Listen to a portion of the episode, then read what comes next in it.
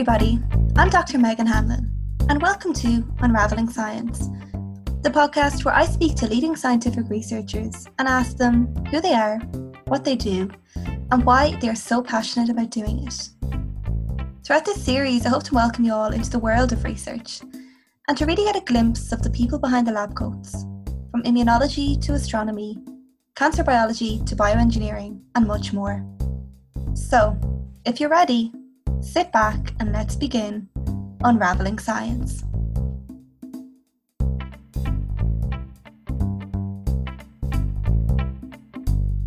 Yeah, so today I'm joined by Dr. Michael Monaghan, Assistant Professor in Biomedical Engineering in Trinity College Dublin. So, Michael's research group works on tissue engineering and regenerative medicine with a specific focus on developing biomaterials to promote cardiac tissue regeneration. And throughout his career, Michael has been a recipient of the Marie Curie Fellowship and the Julia Polak European Doctorate Award, to name but a few. So, yeah, I'm absolutely delighted to chat to you today, Michael. So, thanks again for coming on the podcast. Megan, thanks a million for asking me. I'm really looking forward to discussing the research and what we're doing and what brought me to doing that research. Exactly. So, I suppose really to start in, I, I, want to kind of go back to primary school or secondary school. So, what was Michael Monaghan like in school, or were you always interested in science? What were your passions back then? Yeah, so I, I don't know how I could describe myself back then. I probably wasn't very nice, or the teachers didn't think I was too nice because I used to ask a lot of questions. Um, I grew up in the countryside, and very much not an urban setting where you'd have a lot of visibility of people in professional scientific roles. The major scientific role you'd see maybe is people, the, the local doctor, and so on. Um, but I was always very inquisitive in school, and one thing that I really enjoyed both in primary school and secondary school, and it was because I had really good teachers in these subjects, was maths. I always loved maths, and this was something that you know always challenged my problem solving skills. It was the subject I probably studied the most because I enjoyed it the most. Um, I also my mother is a nurse, and so there was that um, exposure to biology. So my mother's old textbooks from when she was a nursing student were up in the press, and I used to just take them down and look at the pictures and read about the different diseases and um, conditions that she was studying and I didn't understand half of them at the time. I was still quite young, but I found it just really interesting that you could have these different situations in the body and they needed treatment and what kinds of treatments could be applied. Um, with regard to science, I guess my main exposure would have been through TV. And in those days, we had maybe six TV channels, uh, and it's not that long ago, but um, there was, you know, very good programs on TV that used to show scientific progresses and so on. I remember when I was about 10 or 11, the Vacanti mouse. So the Vacanti mouse was this mouse that basically looked like it had an ear at the back of it. And this ear was created by, you know, um, putting a, a, a, biomaterial, so material that was suitable to react with the body and wouldn't cause any adverse effects, but in the shape of an ear so that skin cells or, or cells from the body would infiltrate it and it could possibly be a prosthetic ear. So this at the time, this is I was 11, yeah, just seemed like science fiction, but hmm. it's what people in my field are doing or doing a lot more nowadays. They're 3D printing these um, ears. So so yeah, I was constantly inquisitive. And then, like throughout secondary school, and when you were doing your CAO, did you what did you uh, choose to do in college for your undergrad? Yeah, so I I actually had law down, I think, originally. So, mm. which is very different. And I think this, the interest in law was watching TV shows where they would be arguing a court case and everybody would be, you know, turning things upside down with new arguments and challenging um, uh, the other lawyer's hypothesis and so on. And I just found that argumentation, but based on fact or, or, or material that was compiled, quite interesting. So I was drawn to law, but I didn't have a very strong aptitude for languages as such. I definitely was excelling, you know, in physics, biology, uh, and maths. They were my strong skill sets. So I also had engineering and a few science courses down in the CAO. And then just by luck, um, I fell into biomedical engineering. I said I'd give it a try. I went to NUI Galway to study it, and I just loved it from day one. The different lectures that we had, uh, the different problems you were being presented with in our continuing assessment and so on. I just really, really enjoyed it, and I really, I really got into my groove once mm-hmm. I started that course. So I was lucky. Yeah, and I think uh, from what I, have heard, like Galway and NUI is quite a hub for biomedical engineering. So it's probably a, the, the best place for, for that um, training. I think Ireland in general is, um, and that's why we offer biomedical engineering in, in, a lot of the universities.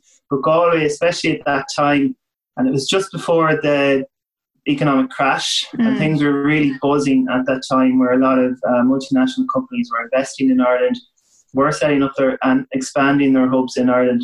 There was a lot of interest nearby, and that was really driving the development of these biomedical engineering programs in the different universities. So Galway was a very good place to be at the time. It was typically a location that I'm based, or I'm from the west of Ireland, and Galway was kind of the place to go. Mm. Um, university wise, Dublin, of course, was probably equidistant but Galway seemed more of um, crack, crack, or it seemed to be more, how do I say, more cultural on yeah. a cultural level, similar to the, where I was from in the west of Ireland. Yeah, no, I, I mean, I definitely feel that as well. Like I'm from the Midlands, um, and going up, I did my undergrad in UCD. I think UCD is, you know, you have your agricultural science students, and you've kind of your on campus, and it's kind of its own little bubble. And I know a lot of my friends from school would have went to Galway as well and would have felt the same. So yeah, I get that kind of you know cultural kind of background. Um, and then maybe as I like grew up, I was uh, able for Trinity and able for the big the big city and being actually in the big smoke. It would have been different for me being in Trinity. I think I would have enjoyed it just as much. It would have been mm. a different experience, and obviously Dublin's a bigger city, more more of an international European city as well. But it just happened to be Galway at that time. I was kind of drawn towards it. And then following your undergrad degree, you then did a PhD, but was that straight after or did you take a break beforehand? So when I finished my degree, I got a J1 visa and I went over to San Diego. Mm-hmm. And I spent the summer there and I didn't really have anything definitive, definitive at the time sorted out. So I was half in conversation with my mentor um, Abhay Pandit, who's based in NUI Galway, about doing a PhD, but it wasn't set in stone. And I was kind of looking around me thinking what I would do. So eventually during that summer I decided, yes, you know, I think I will do a PhD. I had a really good experience with my final year project, which I did with Abhay, and I liked the semi-independence of the role as well. Even though you're a student, you're a PhD super, student, you're a supervisor, but felt like I had a lot of uh, autonomy in the project and I could you know, lead it myself under his supervision. So I like that idea of being kind of my own boss mm. um, on my project. But I decided still to wait a bit longer, so I worked with a company for the first year, but it was kind of a collaboration between Abhay Pandit's lab, my PhD supervisor, and company, but it was a, a job that I, I was doing. I was working as a research assistant, and I got more engrossed in the lab and got to know people in the lab better and I would be hanging out with the other PhD students and I realized after a while that I really wanted to work full time on uh, a project, a long term project for four years and really find out something new or develop something new that can be of importance. And then in the around 2008, I began the PhD project. Mm-hmm. And and that was four years then. No, it was a bit longer. Um, I my PhD wouldn't have been four years. It was actually a bit longer. One, it took me longer than four years because it just took longer, and I actually took about I'd say six months out. So this is kind of one of the hurdles I had in my PhD. It was in 2010 where I just started feeling really sick and very flu-like and was just like trapped in bed. I couldn't move. So eventually I went to the hospital and after a few diagnoses and so on, they discovered I had an abscess in my brain. God, okay. So this is a medical emergency um, and it can be fatal if not treated. So uh, I spent essentially four months in a hospital bed. I was actually quite fine, but I needed IV drips of antibiotics administered to me. Uh, but I need to be in hospital and then a period of time at home recovering from that as well. So that was good six months that I had to take out and not do any PhD work whatsoever at that time. And I looked back when I was, and I, am sure there's students in this situation right now, the situation mm. that's ongoing, and they're trying to be as efficient as possible with the COVID situation. Uh, but I was really panicked at the time because I knew that was eating into my PhD yeah. time. And fortunately, Abe was great. You know, he was able to fund me and uh, mm. to the very end of my PhD. But I was trying to write at the time, and I look back at the stuff I wrote then. I just wasn't in the fit frame of mind to write at the time because my brain wasn't working properly.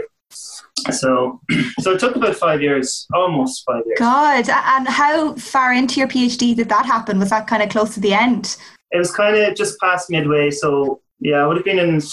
I would have kind of been in the third year at that mm. point. So, I established my platform. I was ready to kind of do kind of more meaningful studies, and I actually planned to, which I did end up doing eventually. Like this was just a blip, like the current situation as well. It is a blip, and it, it, we look back at it in years to come and think, yeah, okay, it doesn't matter, you know, that mm. setback.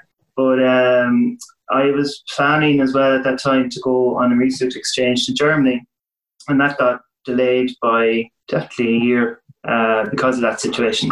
Yeah, God, that's well. I mean, you're you're all fine now, anyways. That was the six months, and then you kind of got back. Got back, um, but I've had friends who've had you know other reasons to um, take time off from the mm. PhD, either be physical or mental health reasons, um, and they have taken that time off to look after themselves and get better, and they've come back and they've finished as well. So it is really important to, to, to look after yourself during these times. Yeah, and, and I think as well, like uh, it's it's spoken about a little bit in the media, but you know, uh, on a mental health situation during a PhD, it can be quite tough because you know it's very self-driven self-motivated. And i find we're you know as researchers we're often quite self-critical. So there's a lot of like you know pressure that we're, we're putting on ourselves um, and maybe from external sources as well. So yeah i do think the four years or three years of a phd is is stressful apart from any of the other issues that, that you encountered as well. Yeah, absolutely. Yeah. And I, I really feel for people doing their PhD now because mm. it's tough um, losing out on that time and then perhaps worrying about funding when funding runs out and extension. So, but it's, it's, it's, I mean, it's a situation that's very fluid, fluid at the moment. Regulations are changing, protocols are changing all the time. So we just have to go with it, I think. Yeah. So I suppose talk to me then about Germany. So you you moved over there and you were working there for a few years um, before moving back to Ireland. So how was that? That was great. So it was a connection that I established and collaboration that I established during my PhD with that exchange that I mentioned. And um, when I was back in Ireland, I wrote a Marie Curie Fellowship. Mm-hmm. Um, so the Marie Curie Fellowship is really awarded to the, the, it's a postdoctoral fellowship. It's awarded to, to you, the postdoctoral fellow, and you're guided by your academic supervisor and hosted by an institute. So my institute was in um, Germany, and um, outside of Stuttgart is the Fraunhofer Institute.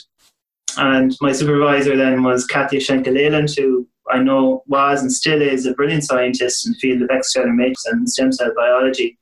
So I really knew that I would benefit from going over there and doing my postdoctoral research there because I knew there's so much I could learn from Katja and her group mm. and the great facilities that they had there because I visited there before and their labs were just amazing. Like Fraunhofer is um, it's an institute, so it's very different to um, publicly funded uh, lab that you'd see in a university. It's much much bigger. There's a greater availability of supplies and, and equipment as well. And So the research facilities are really good. And then it was great to move to another country mm. and learn a new, new language as well and see the different customs that they have over there. It was a really great experience. I learned an awful lot and it was really beneficial for me.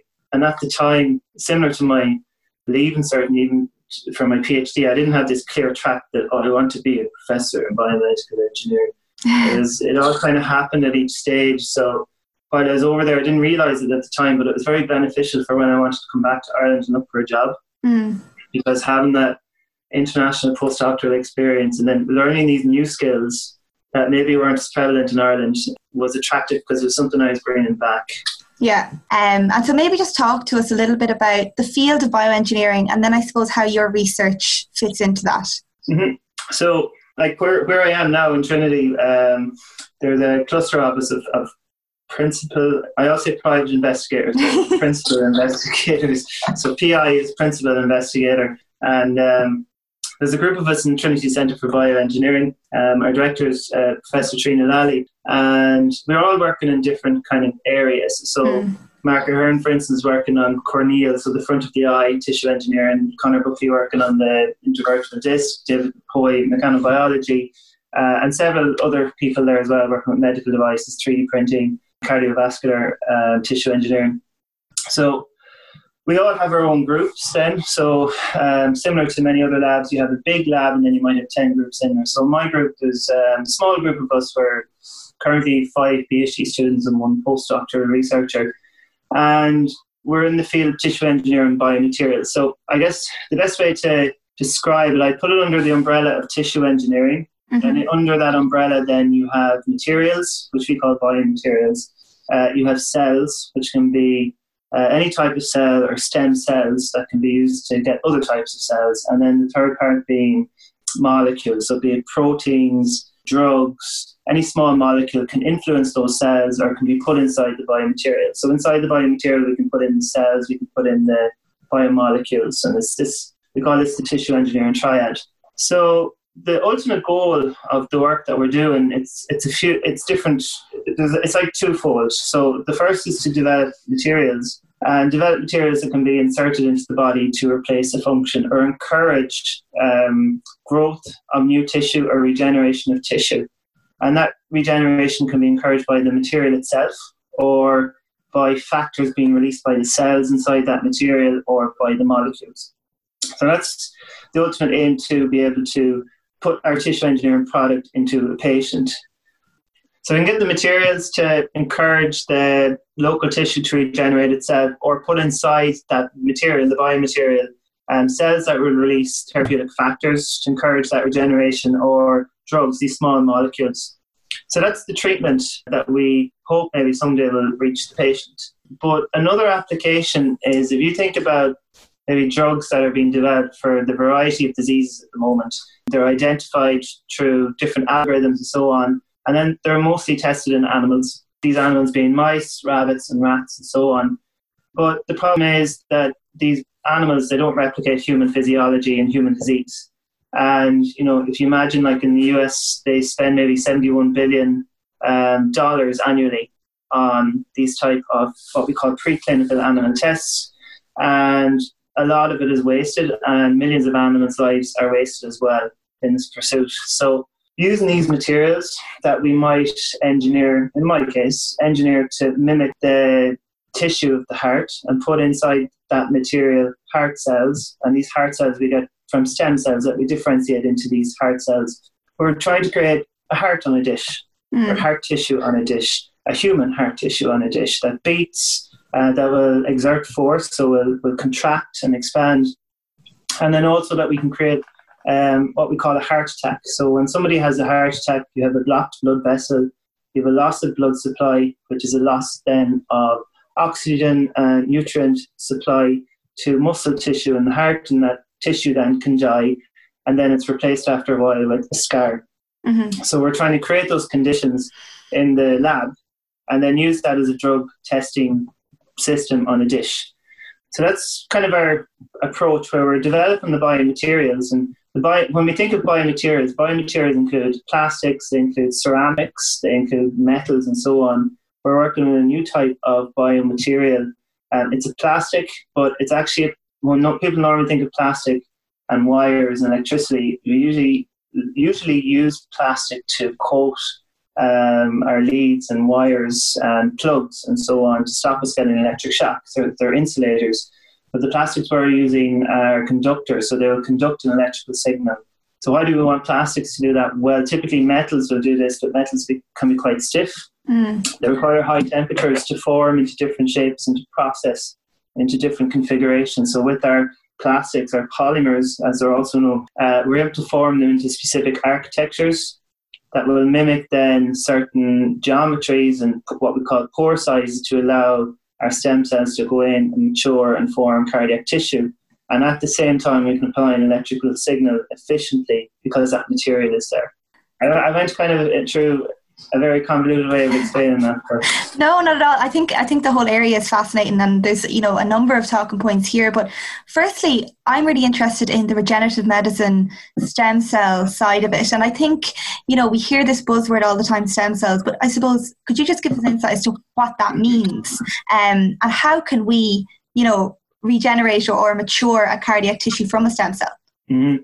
So a stem cell by its definition is let's talk about any cell. Any cell makes up a tissue in your body and they have a certain amount of turnover. So if you imagine you have your skin and you think of your top layer of your skin that turns over quite efficiently and your skin is constantly being regenerated and the top layer of your skin is actually being shed. Same as the inside of your uh, smaller large intestine you have these um, villi or these curvatures and the, the inner layer of that is a layer of skins that are constantly regenerating themselves. If you think about other tissues, such as um, bone, that actually regenerates. You break a bone, uh, you get it fixed in place, or you immobilize it, your bone will regenerate and you get new bone. But some tissues, like brain tissue and also some muscle tissue, specifically heart muscle tissue, they don't regenerate. Mm. So if you think about um, the cells in your heart, and an interesting study was performed, I think, in the 80s, but it was based on um, the Cold War. And during the Cold War, they, the Russians and the, the United States were competing to get you know the best nuclear weapons they could get, and they're kind of showing off to each other by hmm. testing these in the South Pacific Ocean. And at this time, a lot of radioactive material is being released into our atmosphere. And with the global currents this radioactive material was spreading around the world and being incorporated into our vegetation. And so, very minute amounts, but at that time, there was probably a certain concentration of radioactive material in the atmosphere, and people were exposed to this. So, later on, people were looking at people that lived around that time, before that time, and after that time, and looking at their tissues and doing carbon dating on their tissues. And they were able to kind of establish how many cells people were born with and how many cells developed later on during their lifetime. So uh, by regeneration and so on. So when you think about the heart, if you think about an 80 year old person, half their heart cells are 50 percent of their heart cells are the ones they are born with, and then 50 percent okay. are the ones that regenerated over their lifetime. So you have a, a regenerative rate of about 0.3 to 1 percent. So in that instance, with your heart, you don't have um, a supply of cells that will easily regenerate into new heart cells versus something, for instance, like the skin, where skin grafts are very effective. So we're looking at stem cells, which are cells that don't have a defined function as such, um, and they can become other cell types. They also have, can turn over, so they can replicate each other before they decide to go down this pathway of a defined cell type. And there are different types of stem cells. Some can become two or three types of um, cells. Some can become many, many types of cells. So, probably more than 10 years ago, probably 15 years ago, we had a cell type called a pluripotent stem cell. And the only pluripotent stem cell that was kind of known was an embryonic stem cell. And that's why there's this misconception among some people that when you talk about stem cells, you're talking about stem cells that were obtained from an embryo mm. and that embryo being obtained from the creation of a life or creation of a possible life. So we work with pluripotent stem cells, but we work with pluripotent stem cells that have been generated using a new technology called induction or induced pluripotent stem cell. And in this case, there's no creation of a potential life. It's essentially, to describe it briefly, if you imagine it's my skin, I take a scraping off that and I take um, what we call a fibroblast cell line, and we reprogram the genetics of that cell that it, so that it has this pluripotency, this stemness that it can become any other type of cell, and it has this capacity to turn over or replicate itself before it becomes this defined cell. So we work with these induced pluripotent stem cells in my group. And the handy thing with these is that they're human. Um, so they've been obtained from an adult human without the creation of life with consent and uh, we can grow them as much as we want. We can grow millions and millions and millions of them as long as we have the food to feed them and the space to hold them. And then we can differentiate them into the cardiomyocytes that we're interested in. And the beauty of this type of technology is that say, for instance, Megan, you needed new heart tissue, or you needed heart tissue in a dish to model your heart tissue to test out drugs that would possibly be a good treatment for you if you had a condition. We could obtain your skin cells, we could reprogram them into induced pluripotent stem cells, then make your heart cells from them, and then uh, test out those different things. And that would they would be your cells, and even if we put those cells into your heart as a graft or something, you wouldn't have a rejection from your body. There would be mm. no immune response because your body would immediately identify these cells as as being your cells because they would have the same epigenetic genetic makeup. Yeah, no, it's, it is. It's fascinating. So when I was in my third year, I did an internship in San Diego working on uh, stem cell research, but it was in the field of uh, MS, and we were using these induced pluripotent stem cells.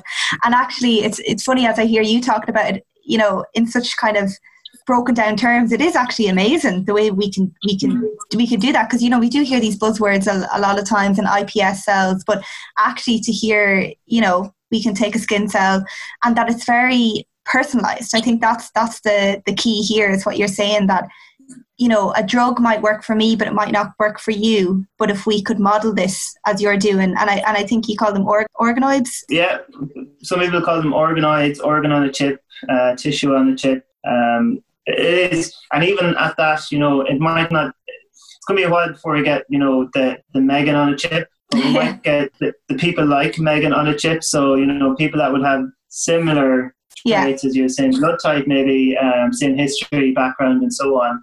And that might be one way of getting closer to a more personalized treatment for a patient. Yeah, and, and I'm also just fascinated with the fact that, you know, you can kind of model this in a dish, but does it beat? Does, does this tissue have a pulse, if that makes sense? It does. Um, so my PhD student Sinead, uh, Sinead O'Rourke, and she's a great student. What she was doing was she was doing this differentiation protocol, and kind of the first sign that you know what's working is that they start beating on a dish. That's the very first sign that you mm. know that you're getting your cardiomyocytes being formed. Now later on, this beating is actually very spontaneous. So you might have two million cells on a dish, but you might have, I don't know, 10 groups on that dish and they're all beaten at different frequencies and beaten at different times. So they're not synchronous or, mm. or, or, synchronized together. So what we're doing in our group with our material is we're lifting these myocytes or they're not fully cardiomyocytes, they're still a bit immature because they're being differentiated from stem cells. But we're incorporating them with our material and this is really where the it's getting even more engineering. What we do is we apply an electrical stimulation to our cells. Could you imagine you see these ads where you have these amazing belts that you can put on people's bellies and they have like abs in in, in, in a month these uh, yeah. know, ab belts or whatever and uh, we're doing a similar concept we're basically applying electrical stimulus and that electrical stimulus is driving all the cells at the same time to contract together and then release upon release of the signal and then we can control the frequency. So how often we get them to beat as well.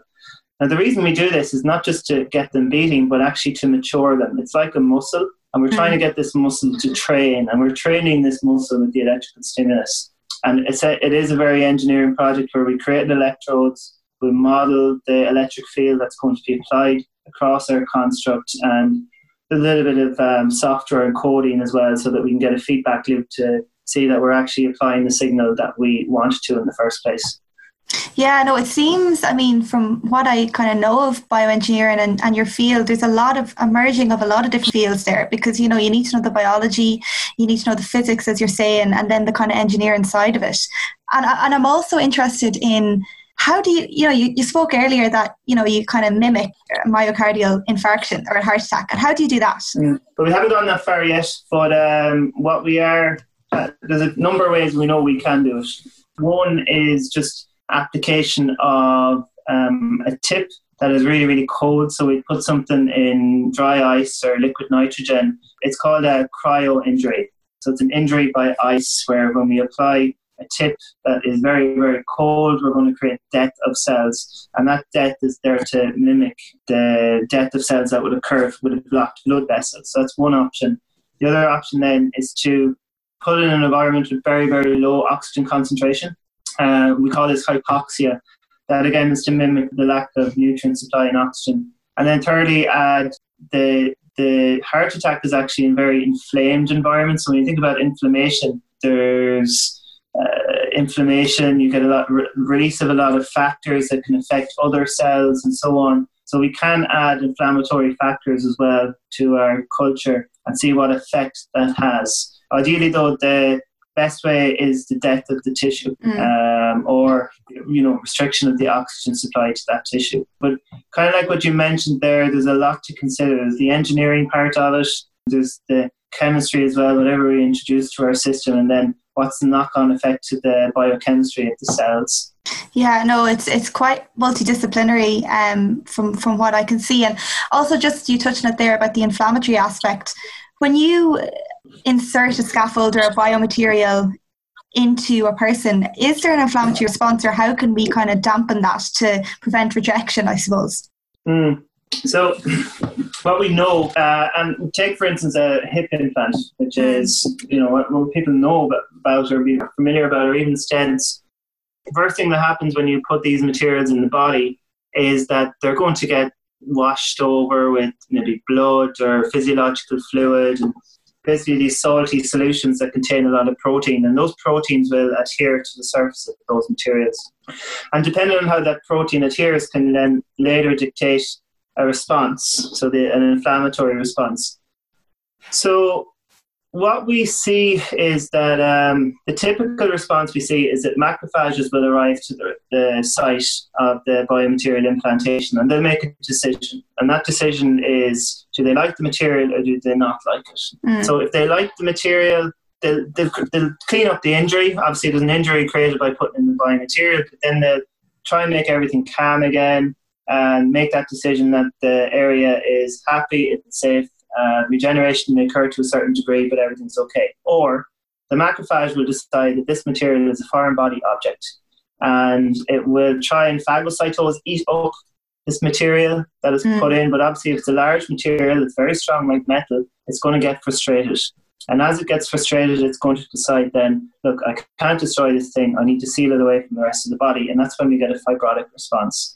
And this fibrotic response is not a good thing because what happens then is that the macrophage will orchestrate the organization of fibrotic, so scar tissue around the implant. And again, the hip implant is a perfect example of this, where it becomes separated from the tissue and you have essentially a material that's there or an implant that's there, but it's completely isolated from the body, both in terms of how it can interact by um, releasing molecules, but also isolated mechanically as well. In that it could be like a loose implant. There's a bad material mismatch in that it's not integrated with the mechanics of the material. Mm. So it's as if you had, know would be a good example, but if you don't have that continuation of mechanics, you're going to have either a weak material or a material that's constantly kind of shaking or jutting uh, and causing more and more damage yeah. as time goes on.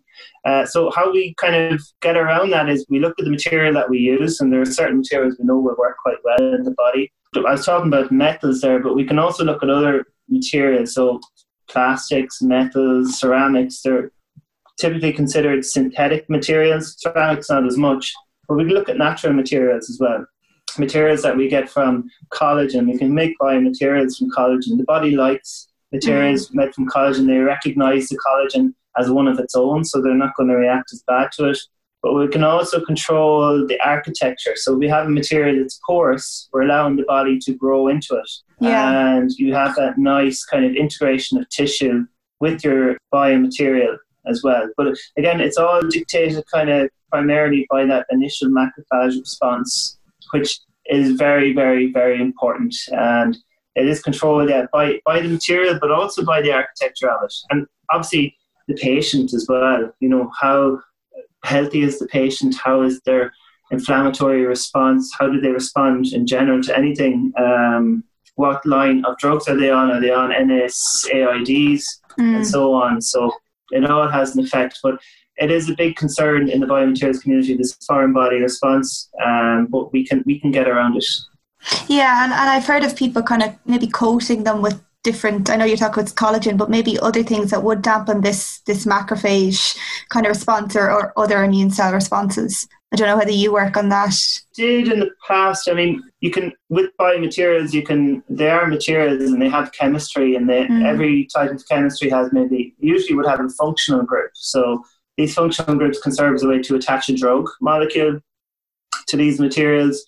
It can also, your material, depending on how it's made, you could look at using your biomaterial as a reservoir of uh, non viral delivery. So, delivering basically drugs that will be incorporated into cells and get those cells off the tissue to react a certain way. So to dampen yeah. maybe their inflammatory response, I think is where where you're heading, or get those cells to produce a paracrine factor, which is you know a, help, a helpful um, molecule that will help the overall wound healing response. Um, and they, they, that would be a generic response. Then there are other kind of um, disease situations where there'd be certain molecules that are very important to that situation. So when we think about the brain or scarring in the brain or ischemic environments where we want to encourage blood vessel growth um, or dampen inflammation, dampen fibrosis, there are a lot of different approaches that we employ in the tissue engineering community where we can not dampen something or encourage something. And this really gets into a very advanced uh, therapeutical medical product. So ATMPs is how we term them, in that we have to also consider how easy it would be to regulate such a product. Because as an engineer, we're thinking about a product, and mm. if we're going to create a material that has these different functions, will it be approved by the Food and Drug Administration or any regulatory bodies that it's safe enough to go into a patient? Uh, and is it worth is it effective enough to put into a patient? Uh, yeah, and, and I think the kind of thought process behind that is very important. As in, is this going to it might look great in the lab, uh, but is this going to ultimately work and, and will it work kind of in, in vivo? And I suppose I'm also interested, you know, what kind of drives this passion for research? It's not boring, you see. It's it's it's every day is different. And I think, you know, I'm working with different people every day and as yeah, every day. My main reason is that every day is so different, and there are some few successes. Uh, there's a lot of knockbacks. You get used to those, but you don't get used to the few successes. So when they happen, um, it really makes it worth it. In my role as well uh, in biomedical engineering, it's very, very, very multidisciplinary. My my training, I guess, is as an engineer uh, from my bachelor's degree, and I moved more into biology and definitely more into biochemistry as well and I'm still learning a lot every mm. about these different fields that I have to engage with. I can't ignore them because they are important for the research I'm doing, and uh, I can learn a lot from them as well. Uh, there's definitely a lot of niches there um, across the different fields, and I think especially after coming to Trinity, you know, it has such a and Dublin actually in, in general and Ireland, but um, in the circles that I'm working in at the moment, there's a strong expertise in immunology mm. and metabolism, and I haven't been exposed to this before, and this is another aspect of the multidisciplinarity that is really steering somewhat some of my research. Like we we had moved into metabolism. I was working on it already in Germany, but that's kind of what would get me up, I guess. It's just it's very different. And when you're a, a PI, in that you don't have a boss, so. Yeah. Uh, some people would love this and they might stay in bed, but I actually get up and I get up early and I probably work more days than I should because I just love what I'm doing at the moment. It's not easy either, but. Um, and did you find that transition from kind of being in the lab and being a postdoc to then managing your own group? Like, how, how did you find that transition, or are you still kind of hands on in the lab? I think probably when I did my postdoc, I was very hands on in the lab. I, I was I, I, was a lab postdoc. Some postdocs can be writing grants a lot and mm-hmm. kind of managing a group for their PI. So I was very hands on in my postdoc. And then when I started as a PI in my own job, like we have to remember as well that it's not just research that this job entails. There is a lot of teaching involved, which does take time and it needs it needs attention and uh, examinations, uh, administration as well, and managing of your research grants. So at the beginning, probably when I had my first, probably second PhD student, I would have been a lot more in the lab, and I would have been with the lab coat on, pipette, and so on. And we, with our FLIM microscopy facility that we have, I would have, I still would go down and use that microscope. But mm-hmm. somebody else would be culturing the cells. I probably would be popping in to see how they look under the microscope. Or if somebody was making samples, I'd say, well, what do they look like when they're hydrated? And like walk into the lab and look at them. Uh, mm-hmm. so it'd be a lot less hands-on in the lab, but that's just due to time constraints. Yeah, no, definitely. And I so, think you know, we spoke about this before that there is a lot of skills, you know, that are needed. And, and I think as well for a PI, you know, you're a manager, uh, you're a scientist, and then also you're a lecturer and mentor. So there's kind of, yeah, it's, uh, I, I'm, I, I'm always amazed that, you know, especially for people like you, even to find the time to do a science communication thing like this, you know, to chat to me today, um, is is is amazing because I know you've got a lot on your plate. I know these are these are the fun things, and um, yeah, I mean, we're not superheroes either. Like, you know, it's some things we, I do badly as well. Um, and I, one of kind of the last questions I want to ask you, which I've been asking a few of my interviewees, is if you weren't in science and if you weren't um, an academic researcher in the job you're in now, where do you think you would have been, or what do you think you would have been doing? And and I know now you'll probably kill me, but I've seen you on the Bright Club, so you could have been a comedian now. So for anyone who doesn't know, yeah. Bright Club is a, is a um, a night where researchers try out comedy, uh, stand up comedy. So Michael has partaken in this. Yeah, I don't know. Do you think you'd be the next Tommy Tiernan? Yeah. So if you if you watched it closely, you you would know the answer to that question. the answer is no. um, so I think if I if I wasn't doing this, it's hard to know. Like if I'd stayed uh, after my bachelor's, I think I might have moved into again, you know, when you go down a certain path, it keeps you kind of sometimes on that path. Uh, so I went down the academic route, and it, it kind of is um, a very sometimes a wide road with a few side roads, but very hard to get to those side roads. You know, and I can see that as well when it, you you're talking to postdocs and so on. There, some can be very fixated on an academic career um, and I, I, think you know there's definitely, especially nowadays with the industry route, it's much much more um, attractive mm-hmm. at the moment than it used to be, and there's more appreciation for people with that high level of training with PhDs and, and postdocs. So if I'd gone for my bachelor's degree, then the other pathway aside from academia would have been industry, and a few things could have happened there. I could have maybe got taken into a large multinational company been very happy as well um, on, a, on, a, team working on some medical device and so on.